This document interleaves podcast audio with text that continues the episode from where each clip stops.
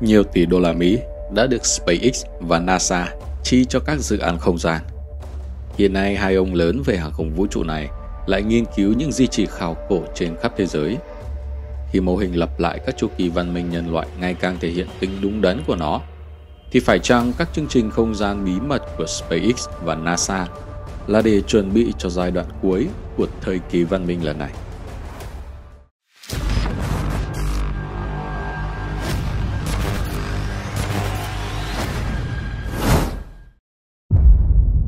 Văn minh nhân loại lặp lại theo chu kỳ. Chúng ta đã không còn lạ gì về các thành phố cổ đại chìm sâu dưới đáy biển, hay sự hình thành các đại kim tự tháp và tượng nhân sư trên cao nguyên Giza được phát hiện gần đây. Điều này đã khiến nhân loại phải nhìn nhận lại lịch sử phát triển của chính mình. Hiện nay, ngày càng có nhiều nhà khoa học cho rằng mô hình phát triển của nhân loại tuân theo mô hình chu kỳ tuần hoàn, thay vì cho rằng văn minh nhân loại chỉ có một lần duy nhất và được bắt đầu từ khoảng 5.000 năm trước. Khi nhìn nhận rộng hơn theo mô hình chu kỳ tuần hoàn, thì những vấn đề được cho là bí ẩn với nhân loại sẽ được mở ra.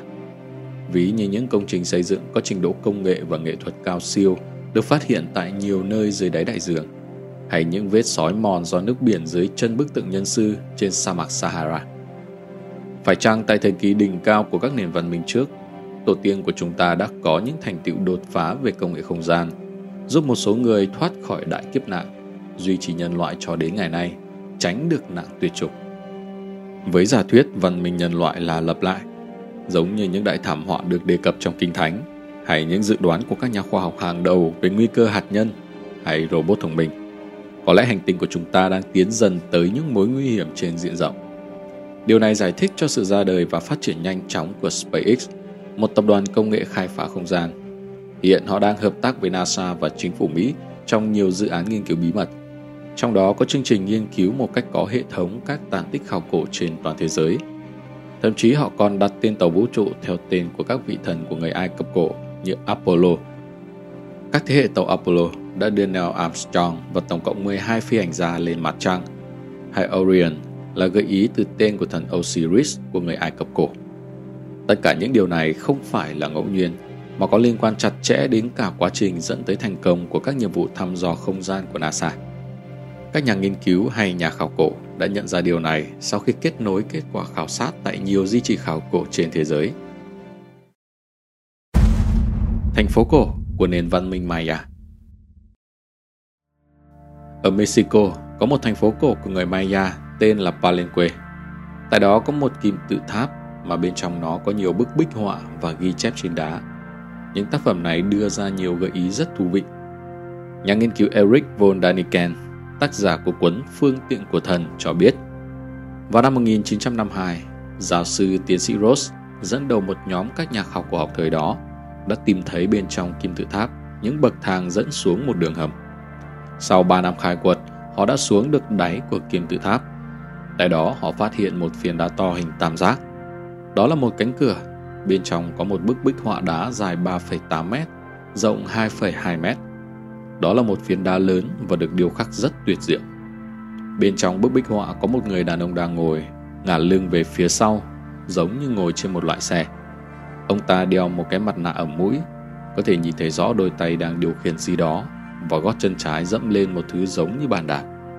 Đằng sau ông ta có thứ giống như một cái ống đang xả ra khói lửa. Tác phẩm đó thật tuyệt vời, một người đàn ông đang ngồi trên một cỗ máy. Thế nhưng giới khảo cổ cho rằng bức bích họa đó không có liên hệ gì với du hành không gian hay máy móc. Pacolet chỉ đơn giản là ngồi trên miệng của một con quái vật trong thần thoại. Tại phần ngực của ông ta là một cái cây hay thứ gì đó giống như vậy. Đó là giải thích của các nhà khảo cổ vào khoảng 40 năm trước. Trong tất cả các bản giải thích của các nhà khảo cổ về bức bích họa này đều cho rằng đến cha con nhà Stewart trong cuốn sách mới nhất của họ về Palenque cũng nói rằng người đàn ông đó chính là Pacolet, người trị vì gần cuối của người Maya ở Palenque. Thế nhưng ông ta không phải đang trong tư thế rơi xuống miệng của một con quái vật trong thần thoại, mà là đang rời khỏi trái đất trên một loại xe lửa. Tất cả các chi tiết trên bức bích họa đá đều có liên quan tới vũ trụ và các vì sao. Một gợi ý khác về các chương trình không gian cổ đại là từ các khối cự thạch. Chúng được phân bố khắp nơi trên thế giới, thậm chí có cả ở sao Hỏa và các hành tinh khác. Nếu những khối cự thạch nguyên khối vuông vắn này là bằng chứng của các nền văn minh cổ đại hay có liên hệ với người ngoài hành tinh, thì một số điểm khảo cổ có thể là tàn dư của các chương trình không gian tiên tiến thời cổ đại. Tại khu vực Nam Mỹ, có một nơi gọi là Pumapunku. Ở đó có một khu đá khổng lồ, một vài khối trong đó nặng tới 800 tấn. Theo lời kể của người dân địa phương, thì những vị thần từ trên trời đã tạo nên những khối đá này.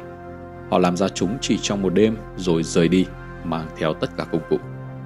Hiện nay, những người bản địa sống ở đó tin rằng thần đã tạo ra nó. Họ bắt đầu xây dựng đền thờ, và nơi đó bỗng nhiên trở thành thánh địa. Nhà nghiên cứu Billy Carson, cũng là người sáng lập The Forbidden Knowledge, cho biết: qua nghiên cứu những tàn tích tại các điểm khảo cổ, chúng tôi cho rằng đó là những trạm không gian trước đây, hay những trung tâm điều khiển. Một trong số đó là Pumapunku. Chúng tôi cho rằng đây rõ ràng là một trung tâm điều khiển của các chương trình không gian. Tại một vài điểm khảo cổ, họ còn phát hiện những cái hố lớn, người ta gọi đó là những cái giếng, nơi mà họ cung tế. Phụ nữ được đem tới đó để tế thần cầu mưa khi hạn hán kéo dài. Họ nghĩ rằng cần phải tế thần thì mới có mưa.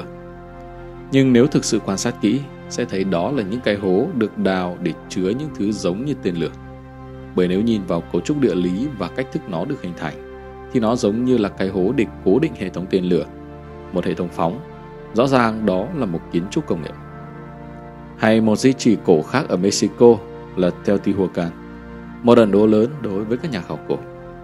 Không ai biết người nào đã xây dựng nó và cho mục đích gì. Thế nhưng tuổi thọ của nó được xác định là khoảng 200 năm trước công nguyên. Cho đến ngày 27 tháng 4 năm 2015, thủy ngân được các nhà khảo cổ tìm thấy bên dưới của một trong những kim tự tháp tại Teotihuacan. Thủy ngân là thứ được dùng trong các thiết bị điện, một nguyên liệu rất quan trọng cho các chương trình không gian. Đó không phải là thứ thuộc về nền văn minh công nghiệp cổ đại. Việc tìm thấy thủy ngân tại quần thể kim tự tháp ở Teotihuacan có ý nghĩa rất quan trọng. Nó chứng minh rằng đã có một xã hội cực kỳ phát triển trong quá khứ với trình độ văn minh rất cao. Và rồi chuyện gì đó đã xảy ra, giống như một đại thảm họa hủy đi mọi thứ. Billy Carson chia sẻ, Teotihuacan là một nơi bí ẩn. Việc phát hiện thủy ngân ở đó là một khám phá tuyệt vời. Thủy ngân có rất nhiều đặc điểm thú vị. Nó như chất lỏng có mang tương tính hay kim loại lỏng. Nếu bạn thực hiện điện phân nó, bạn sẽ thu được các đặc điểm không chịu sức hút của trọng lực. Tham vọng đưa 80.000 người sống trên những hành tinh khác. Những di chỉ này càng cho thấy giả thuyết về sự lặp lại của các chu kỳ văn minh nhân loại ngày càng thuyết phục. Như đã nhắc đến trước đó, thì tại điểm cuối của các lần văn minh, khi đối mặt với kiếp nạn mang tính hủy diệt toàn nhân loại, thì một số người làm sao có thể sống sót? Đã có nhiều giả thuyết được đưa ra, trong đó nhiều nhà khoa học và thậm chí cả NASA tin rằng những người sống sót trong một số lần chu kỳ hủy diệt chỉ có một cách duy nhất là rời khỏi trái đất. Khi đại thảm họa xảy ra, bất kể công nghệ của thời đó phát triển tới đâu, thì tất cả đều sẽ bị hủy hết. Đó là lý do tại sao ngày nay đang có một cuộc chạy đua để có thể nhanh chóng di cư tới sao Hỏa sinh sống bằng phương tiện du hành không gian. Tỷ phú Elon Musk, người sáng lập SpaceX, đã tuyên bố sẽ mang 80.000 người lên sao Hỏa trong một chuyến du hành một đi không trở lại, tức là họ sẽ không trở lại trái đất nữa. Vào năm 2016, Elon Musk đã có một cuộc họp bí mật với Bộ trưởng Quốc phòng Mỹ Ash Carter tại Nhà Trắng. Carter nói rằng ông muốn Bộ Quốc phòng Mỹ liên kết với các công ty công nghệ. Dĩ nhiên, một số người không cho là vậy. Có thể trong cuộc gặp đó, Elon Musk đã được mời vào một dự án không gian bí mật của NASA và chính phủ Mỹ. Điều gì đã khiến cho một tỷ phú đang có cuộc sống như một ông hoàng trên trái đất lại muốn rời hành tinh này? Thật khó hiểu khi những người giàu có như vậy bay tới một hành tinh khác và sống cô độc bên trong một phi thuyền không gian cho tới khi chết. Phải có những thứ ở đó, phải có cơ sở hạ tầng chăm sóc họ, đảm bảo cuộc sống và sinh hoạt bình thường, không chỉ một người mà cho rất nhiều người. Khi kết nối các điểm khảo cổ trên, các nhà nghiên cứu cho rằng Palenque, Pumapunku và Teotihuacan cùng hình thành trên một tấm bản đồ cổ để vươn tới những hành tinh xa xôi. Có thể NASA và chính phủ Mỹ đang sử dụng những kiến thức đó để tạo ra những đột phá về công nghệ không gian. Việc đưa 80.000 người lên sống ở hành tinh khác là một tham vọng táo bạo nhưng rất có căn cứ, bởi trái đất đang phải đối mặt với đủ loại thiên tai nhân họa, hạt nhân, robot thông minh ô nhiễm môi trường hay biến đổi khí hậu. Các bạn có cho rằng đây cũng chính là cách mà các nền văn minh cổ đại lưu lại một nhóm người để tiến nhập vào chu kỳ mới hay không? Hãy để lại bình luận bên dưới, chúng ta sẽ tiếp tục trao đổi. Cảm ơn các bạn đã theo dõi đến hết video. Xin chào và hẹn gặp lại mọi người vào 10 giờ sáng ngày mai.